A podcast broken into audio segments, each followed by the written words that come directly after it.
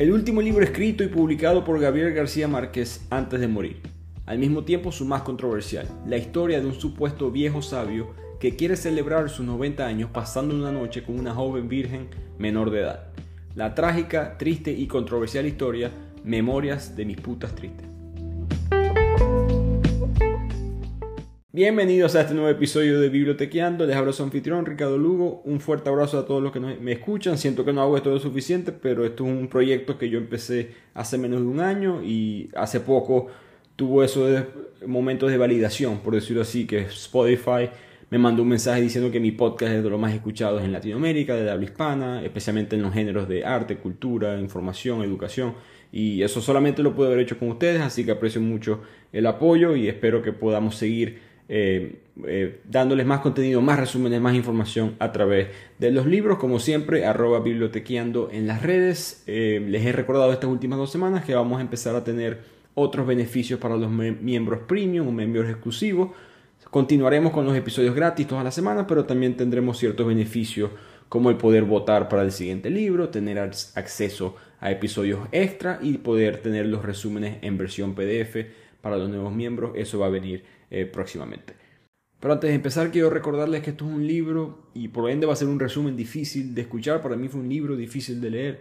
Eh, creo que no hay un crimen más denigrante que la trata de niños y niñas con el fin de la explotación sexual. Eh, no solamente te afecta como víctima físicamente, sino que te afecta psicológicamente y emocionalmente por el resto de tu vida a sus sobrevivientes. Los que sobreviven, porque no todo el mundo sobrevive este horrible mundo. Em, y hemos hablado de eso en otros resúmenes de otros libros. Creo que eh, por lo mismo quería recordarles que si hay organizaciones que están luchando en contra de esta práctica, este, en contra de este crimen. para nosotros latinos, la coalición regional contra el tráfico de mujeres y niñas en América Latina y el Caribe es una organización eh, que trabaja a nivel internacional, regional, eh, financiada por las Naciones Unidas y otros organismos internacionales y está tratando de evitar que esta práctica, este crimen, mejor dicho, se siga eh, practicando. Así que la intención de este episodio no, no, es para nada promover este tipo de crimen, es todo lo contrario. Em, más bien es llevarle a la luz este triste problema que mucha gente ignora, eh, tristemente. Y nosotros, nuestra región, sufre mucho de esto.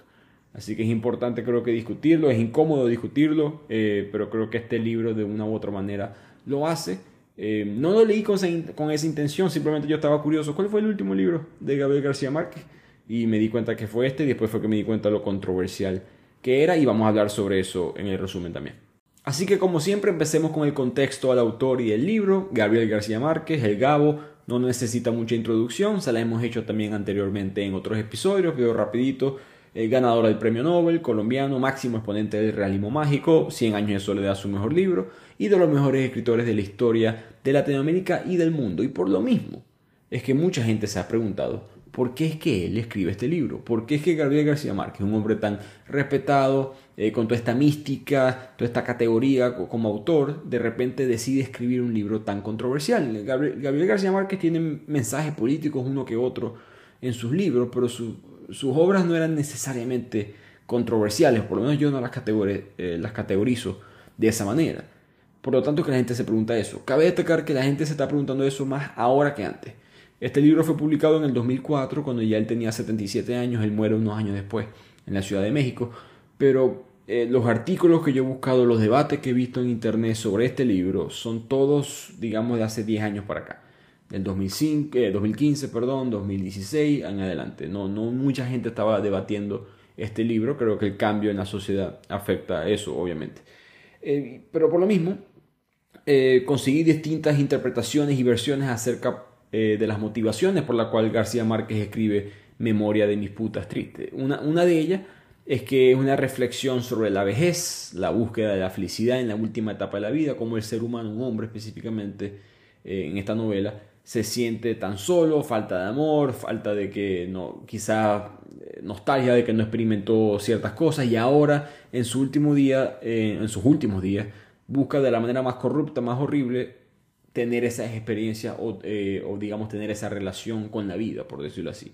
Que, que quizás ese es el mensaje de algo que pasa en la vejez es parte de lo que se debate. Al mismo tiempo mucha gente dice que es una crítica social a la hipocresía y la doble moral de la sociedad, especialmente la sociedad latina, que condena la prostitución pero al mismo tiempo la practica. ¿no? Y eso se ve bastante en el libro. Pero la mejor evidencia o el mejor argumento que pude encontrar fue una entrevista que se le hizo a García Márquez en una, en una revista que se llama eh, Paris Review, en el cual él explica que la idea le vino cuando leyó una noticia en un periódico acerca de un hombre que había intentado, lo intentó, creo que no lo hizo, celebrar su cumpleaños con una joven virgen. Y esta noticia le pareció como una metáfora perfecta a la soledad y la necesidad de conexión emocional que puede sentir un ser humano en la vejez. Entonces, ese aparentemente es el origen de este libro. Él no estaba buscando promover la prostitución infantil, ni el tráfico sexual, ni nada por el estilo, sino que estaba buscando, o sea, acorde a esta entrevista, después podemos debatir si se hace o no, pero acorde a esta entrevista, el origen, la idea de él, es que estaba tratando de buscar una buena metáfora para explicar la soledad que siente un viejo eh, de 90 años, como es el, principal personaje de la obra, eh, la falta de esa conexión, la sensación de soledad eh, representada a través del acto, el acto sexual, que no hay otra manera de hacerlo para ese hombre, según la historia, más que con la prostitución. Que por supuesto no es verdad, hay otras maneras de que un ser humano pueda tener conexión con la sociedad, con otras personas, pero esta es la manera que aparentemente Gabriel García Márquez eligió para promover. Cuando yo leí el libro, estaba pensando, me recordó a Lolita, por supuesto, el libro muy famoso de Vladimir Nabokov con este mismo tema. Ese sí más fuerte, ese libro sí es Em, imposible de, Hay páginas que tenías que saltarte o es difícil. Ese libro que también trata, no tanto con el tráfico sexual, sino más con la pedofilia. Eh, y pero Vladimir Nabokov, él decía que un autor no necesita excusa para escribir un libro, ni, ni razón para tener que promover algo. Simplemente tú eliges la metáfora que tú consideres mejor para representar un problema y tu mente va con ella y punto. Tú no, la historia se escribe sola, casi como que el autor no la hace a propósito. Quizás eso fue lo que le pasó al Gabo. Nabokov un poquito loco también, eh, un hombre un poquito complicado. Pero em, no, yo, no, yo no conozco a Gabo, no está vivo tampoco para preguntarle. Yo no, yo no sé cuál fue la intención específicamente del libro, o mejor dicho, por qué elegir esta metáfora de, una niña de 14 años, joven, virgen, eh, prostituida, obviamente traficada en contra de su voluntad. Eh, para representar la soledad de, un, viejo. Hay mil maneras de hacerlos, pero los artistas son así, ellos eligen. Eh, creo que las historias se escriben solas y, por ahí va. Así que en definitiva el libro es muy complejo, polifacético, puede ser interpretado de mil maneras. Por cierto, fue adaptado al cine, pero no lo lean, es por lo que leí, es mala película y tuvo muchos problemas legales, muchas protestas en contra de la, de la película, especialmente en México. Eh, hablaremos un poco más de eso después, pero el mundo cambió. El mundo ya no, eh, no es el mismo que cuando, que por supuesto, en el que Gabo creció, ni, el, ni, el mismo, ni siquiera el mismo mundo que el 2004, cuando el libro fue publicado. Eh, gracias a Dios, el universo, Darwin, Mohammed, lo que quieran creer, el, mundo ahora piensa diferente en cuanto a estas cosas. No significa que el libro en verdad promueva lo que se está peleando que eso, es otro debate, pero creo que la gente le chocó mucho el tema y por lo mismo la película, el libro ha tenido problemas legales desde ese entonces. Pero empecemos ahora con el resumen en sí de la obra. Y la historia comienza con este hombre anciano, viejo, que ya está cumpliendo 90 años. Si alguien me está escuchando que tiene 90 años, ustedes no son viejos, el de la novela sí es viejo. Eh, el, personaje es un Don Juan cualquiera de toda Latinoamérica, un hombre costeño, colombiano, que se ajusta bien a ese perfil de, veterano amante, eh, el mismo en la novela, él dice, nunca he ido a, la cama con una mujer que no he pagado. O sea, un tipo que le encantaban eh, las prostitutas, las trabajadoras sexuales. En el momento que él está cumpliendo 90 años, él dice que tuvo 514 eh, mujeres con las que había estado al menos una vez en su vida sexualmente. Entonces cuando él ya se da cuenta que está cumpliendo 90, él tiene una vida muy sola, no tiene mucha gente a su alrededor, y decide darse a él mismo un regalo y él se acuerda de una vieja amiga llamada Rosa Cabarcas. Este, esta mujer juega un papel importante en el libro, que básicamente nos damos cuenta que es una proxeneta. Ella, él, la llama a ella diciendo, mira, quiero una joven virgen de aproximadamente 14 años para pasar el rato, para despedirme de la vida, por decirlo así. Em, cuando Rosa está buscando a esta niña, el anciano empieza a contar su vida en la novela. Empieza a mencionar que él sobrevive gracias a un trabajo de columnista, que el tipo es un periodista muy respetado eh, su único objetivo era traducir un programa, al principio era un programa de radio de la lengua, indígena. Eh, empieza, como que a glorificar su propia carrera. Y después de unas horas en el libro llega como que la, llamada de Rosa diciéndole que te conseguí a alguien, ¿no? Eh, que no fue fácil debido a las exigencias que me estás pidiendo. Eh, voy repito, ahí es que nos damos cuenta que ella no es una amiga ni nada por el estilo, ella es una, mujer que probablemente trafica personas sexualmente. Así que ellos cuadran como que el encuentro y se van a ver un cuarto que tiene rosa, eh, específicamente para este tipo de cosas. Y cuando eh, el anciano la ve a la niña, él no le hace nada. En verdad, él decide no tocarla y solamente dormir con ella, dormir en el aspecto literalmente dormir, no tener sexo ni nada por el estilo, sino acostarse en la misma cama con ella. Una especie, él, se ve un poco como admirando la juventud de ella o la, la eh, digamos, la diferencia, lo pura que era ella y como que no quería quitarle eso. Entonces al, al otro día, eh, no pasa nada, eh, sexualmente hablando, al otro día vuelve a llamar a su amiga y le dice que quiere tener el mismo encuentro otra vez. El anciano sigue con las dudas de si debe acostarse con ella o no. Eh, tiene ese dilema y la niña en verdad lo ignora, ¿no? él, él, se empieza como que a enamorar de ella, pero la niña ni le responde, no habla. A través de toda la novela, que esto es... Esto la gente, vi varios artículos que tiene sus argumentos válidos, pero vi varios artículos criticando eso, que la niña, fíjense cómo la víctima es silenciada. Las víctimas del tráfico sexual son extremadamente silenciadas en el mundo y en el libro el Gabo hace lo mismo. La mujer, la niña nunca habla eh, en la historia. Por lo tanto, eh, está esa queja. Yo creo que soy, eh, la queja es válida, no estoy totalmente en desacuerdo, simplemente pienso que creo que esa es parte del mensaje. Que mm, eso es lo que pasa a esta persona. Estas personas son totalmente, le quitan su humanidad por completo. Y el que no hablen es una manera de representar eso. ¿no? Como voy, repito, los libros pueden ser interpretados eh, de muchas maneras.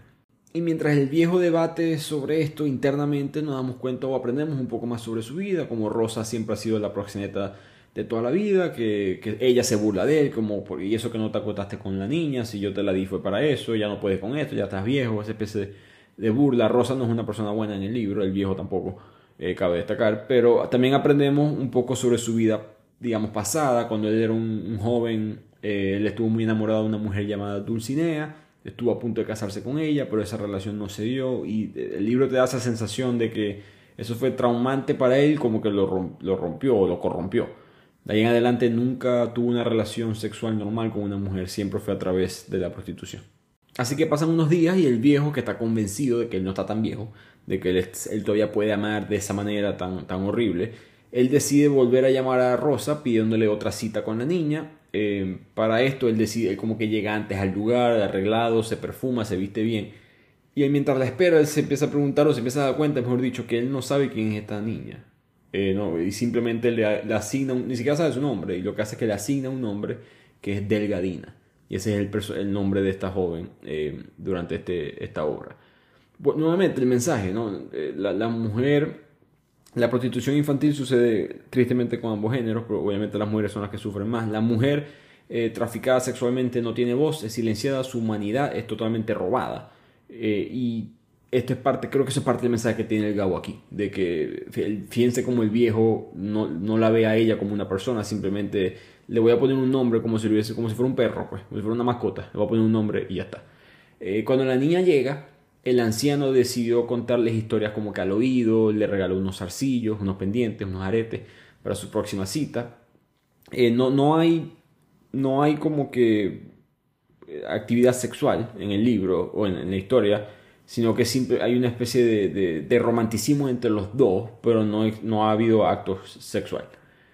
Un día, digamos que esto sigue sucediendo varias veces, cierto día se encuentra el anciano con Delgadina en el cuarto y llega Rosa y le pide ayuda al anciano. Sucede que en el burdel en el que se encuentran, alguien fue asesinado, un cliente fue asesinado. Y ella le pidió, por favor, ayúdame a tirar el cuerpo lejos de aquí, que yo me puedo meter en problemas, la gente viene para acá para, que nadie sepa que están aquí, etcétera, etcétera. Entonces, el, anciano le ayuda a ella y regresa a su casa eh, cuando se, regresa, perdón, mejor dicho, se da cuenta que Delgadina ya no está en el cuarto. Y él se asusta porque será que ahora ella, que es una niña, al final de cuentas, eh, ver un muerto de esa manera le, va a impactar. Así que el anciano pasó dos meses sin saber nada de Rosa ni de Delgadina. Eh, por supuesto, cuando matan a alguien en el burdel, Rosa tiene que esconderse, ¿no? Ella, tenía como que esperar que se enfriara un poco la situación, entonces ella pasó dos meses sin contestar el teléfono, el viejo se estaba volviendo loco, principalmente por dos razones. Uno, porque no tenía contacto con Delgadina, que era esta manera tan horrible de él sentirse vivo, eh, él, sentía que la vida no era la misma sin Delgadina, y dos, bueno, que eh, le daba miedo que Delgadina estuviera con alguien de su edad el punto fue que perdiera su virginidad porque para él eso era importante. Parte del atractivo de él hacia Delgadina era que era virgen. Al fin de, o después de dos meses, aparece Rosa, lo llama, le dice disculpa que estuve de vacaciones. Ninguna vacaciones, simplemente estaba ella pasando desapercibida después del muerto en el burdel. Y le comenta que, que esa misma noche Delgadina había perdido la virginidad con un cliente. Que ella llegó y estaba desnuda y sola y no pudo dejar pasar este, esa oportunidad. El cliente, el, columnista, el viejo queda destrozado y la empieza a tratar como una, o tratar y ver a Delgadina como si fuera una zorra, como si ahora, ahora es peor. Ya, ya de por sí la estaba viendo inferior, pero ahora es peor. ¿no? Y después de su dolor, o de, digamos de, pasar su, su, trauma interno, él se da cuenta que él no puede dejar a Dulcinea porque en verdad es bueno ser amado, o es bueno sentirse así conectado con alguien. Así que al final le llama a Rosa otra vez y le pide por favor poder verse con Delgadina nuevamente. En conclusiones, él deja todo ese dolor a un lado y vive felizmente por los próximos 10 años, hasta los 100 años juntos con Delgadina, enamorado de ella todo este tiempo. Y así se acaba la novela, una historia muy corta, cuarenta y pico páginas si no me equivoco, em, como le gustaba hacer el Gabo, te voy a contar una historia eh, muy concisa, con, sin irme tan profundo en cada personaje, sino que te voy a hacer sentir bastantes emociones y sensaciones sin tener eh, que explicar con, con tantos detalles eh, la historia.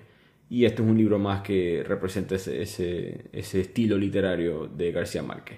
Creo que el mensaje principal para mí, repito, es el silencio de estas mujeres. De Delgadina nunca habla ella, ella siempre es un personaje importantísimo en la novela, pero nunca tiene un efecto importante en la narración del libro.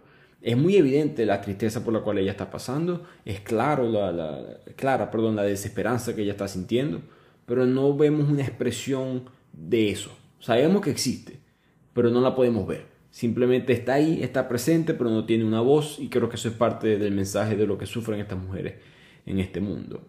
El segundo mensaje que yo veo en el libro es, bueno, como el hombre que interactúa con la prostitución termina inevitablemente viendo a la mujer como un objeto sexual, específicamente. ¿no? El, sabio, como se le dice al, viejo en la historia, él empieza a visitar prostíbulos desde muy joven, que es una realidad en toda Latinoamérica.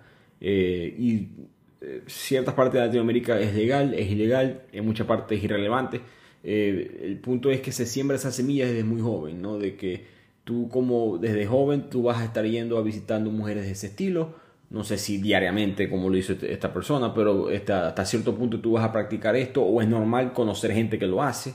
Y bueno, ahora cuando tienes 90 años y quieres buscar contacto, una relación, una conexión con una mujer, ¿dónde la vas a ir a buscar? Va al lugar de siempre, no de toda tu vida. Y como eh, creo que hay un poco de mensaje de, obviamente el hombre tomó, eh, el viejo, el sabio tomó esa decisión horrible en el libro eh, pero como toda decisión, eh, siempre hay un ambiente alrededor que te promueve a, tomar, eh, a tomarla.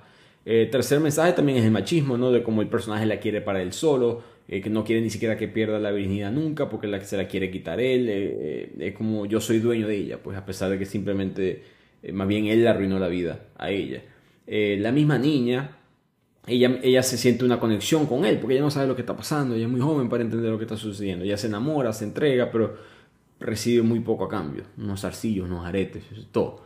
Eh, en verdad ella perdió la vida sin ningún tipo de promesa, ningún tipo de esperanza.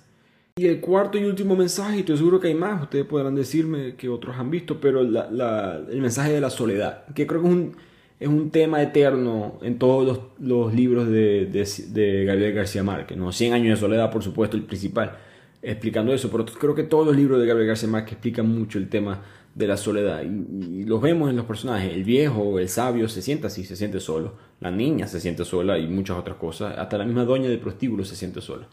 Y como la soledad, nosotros somos seres sociales. No, podemos vivir sin interacción, sin el sentimiento de formar parte de algo, de, tener conexión con otras personas. Y cuando no tenemos eso, hacemos cosas eh, por decirlo por, lo bajito, este, debatible eh, de la manera moral, que es lo que termina siendo el viejo de la novela.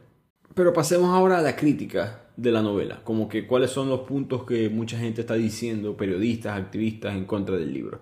Em, el libro, como mencioné, es un tema complicado y no le salió, no le salió gratis al Gabo. La, la, película, como les había dicho antes, eh, tuvo mucha polémica. Durante el rodaje de la película en el 2010, varias organizaciones civiles, encabezadas por una periodista mexicana llamada Lidia Cacho, que también es una activista de los derechos de la mujer, acusó a la producción y al mismo autor, a García Márquez, de promover la pedofilia y la trata de, los, menores. Esto provocó una especie de bloqueo de recursos financieros a la película.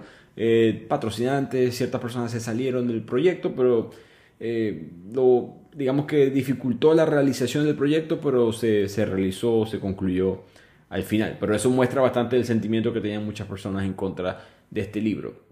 Otros periodistas, otros activistas que conseguí se quejan del machismo de la historia, como el, protagonista, esto lo, se me olvidó mencionarlo en el resumen, pero el, protagonista expresa, el viejo, que todas las mujeres son putas o malas, a excepción de mi mamá. todas las mujeres son horribles menos mi mamá. ¿no? Un pensamiento, por supuesto, muy egoísta y machista, lo que argumenta eh, los periodistas. También está el hecho de que, bueno, eh, el, silencio de Delgadina, muchas mujeres o personas en general eh, no les gustó ver cómo ella no emitía ni siquiera una, palabra, un sonido, una protesta alguna, como la voz dominante del libro es el viejo sabio. Eso fue algo difícil de procesar para muchas personas. Hubo una española que dice no pudo haber hecho o aprovechado, mejor dicho, Gabriel García Márquez, la plataforma que él tiene del premio Nobel, toda su categoría, para ayudar a la lucha contra esta semejante lacra de crimen, lo que la palabra que ella utiliza, en vez de idealizarla y glorificarla, especialmente con los casos de prostitución infantil que son tan graves en el país de origen del autor, en Colombia. Otros también criticaron que, que los medios eh, llamaban a la novela, si, se meten en una librería, o se meten en internet, podrán ver que ciertas veces el libro está categorizado como una historia de amor. Eh, por supuesto, está, mal. Para mí está malísimo. Yo leí el libro, esto no es una historia de amor, es una relación de abuso, eh, es una relación que habla de un tema estimadamente complejo, horrible. Para, no, no, sé cómo categorizarlo específicamente, pero de amor no es, porque si se categoriza el libro como amor, entonces eso sí es de verdad una apología a la prostitución y al tráfico sexual infantil. Así que eso fue un resumen de las críticas que ha recibido el libro por distintos activistas. Eh, mi opinión en cuanto a eso, yo creo que muchas de las cosas que, eh, los puntos que tienen son válidos, o por supuesto muchas cosas que son debatibles, pero creo que lo único que yo siempre pongo una línea muy dura y siempre la he puesto en todo tipo de temas es que no se puede censurar. A mí no me importa si hablan, hay un libro que habla bien de Chávez, lo tiene, el libro tiene que poder ser publicado. Eh, yo no, no me importa qué tan personal sea el problema. Em, yo nunca he creído en la censura, y creo que eh, espero y aspiro que estos grupos no busquen eso como solución, porque eso siempre termina peor. Eh, la inercia humana es censurar. El comportamiento no civilizado, digamos, por decirlo así, eh, es censurar. Espero que no, no, llegue a ese punto. otra cosa que vi que me dio mucha risa, yo me pude investigar quiénes eran ciertos de estos activistas que estaban en contra del Gabo. Y era como que, ok, eran tenían muchas hacían muchas cosas buenas, promovían muchas ideas buenas, pero también promovían bastantes ideas malas. Yo veía con fotos de Fidel Castro y fotos de la revolución en Cuba y yo, ah, bueno, ok. Entonces, o sea, cada quien decide lo que... Ese es el punto de mi argumento eh, en contra de la censura, que como que tú no sabes lo que otro, grupo de gente considera que tú estás eh, promoviendo, que también es horrible, que también es, un crimen, etcétera, etcétera. Em, yo cuando leí el libro, personalmente yo no sentí que se estaba promoviendo la prostitución infantil. No sentí que la estaba criticando tampoco.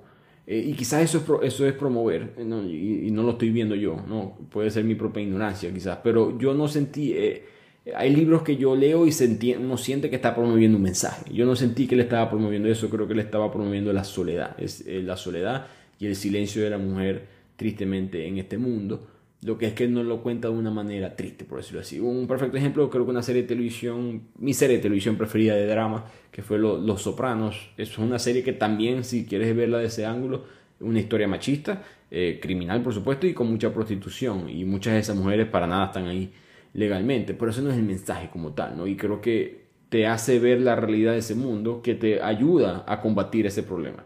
Entonces yo, eh, eh, yo estoy 100% de acuerdo que no es una historia de amor, me pareció horrible cuando leí eso en algunas eh, librerías en internet, etcétera, que historia de amor, este, memoria de mi puta es triste, y yo, no, no, no, esto no es, eso no es eso, esto es una historia horrible. Y creo que horrible no es suficiente, no consigo la palabra para explicarlo, es humillante, es denigrante, es inhumano, pero creo que para poder combatir y derrotar a un enemigo hay que entenderlo. No, es, la triste realidad. No podemos simplemente tener nuestra percepción de lo que está sucediendo de nuestro lado, que estamos del lado de las víctimas, para poder ayudarlos a ellas y ellos, que también hay hombres en estos niños especialmente. Eh, tenemos que entender por qué existe este sistema. ¿no? ¿Por, qué, ¿Por qué un hombre de 90 años quiere estar con una niña de 14 años? El libro nos ayuda a entender eso.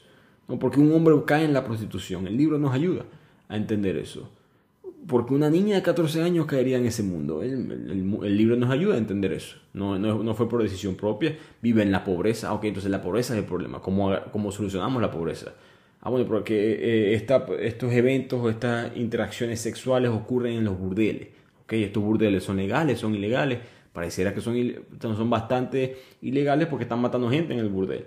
¿Por qué los están matando? Por crimen, por, por infidelidad, por drogas, ¿qué es lo que está pasando? Entonces, ¿cuál, eh, cuál, es el sistema que permite que este trato, eh, que esta prostitución, tráfico sexual esté sucediendo? Y creo que eso es parte de, de, nos gusta, es difícil escucharlo, yo lo entiendo, pero hay que entender eso, hay que tener el ángulo, hay que, tener, hay que abrir esa ventana y estar ahí un rato, cerrarla después y después buscar la solución correcta, porque hasta que no entendamos el problema de verdad, no vamos a, cualquier solución que tengamos va a ser basada en una una realidad totalmente distorsionada. Y eso pasa muchísimo.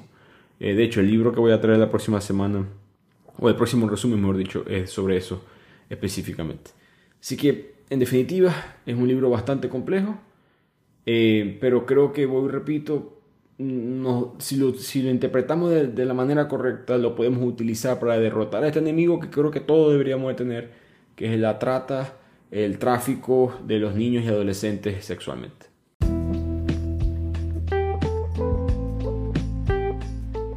Así que espero que hayan disfrutado este resumen.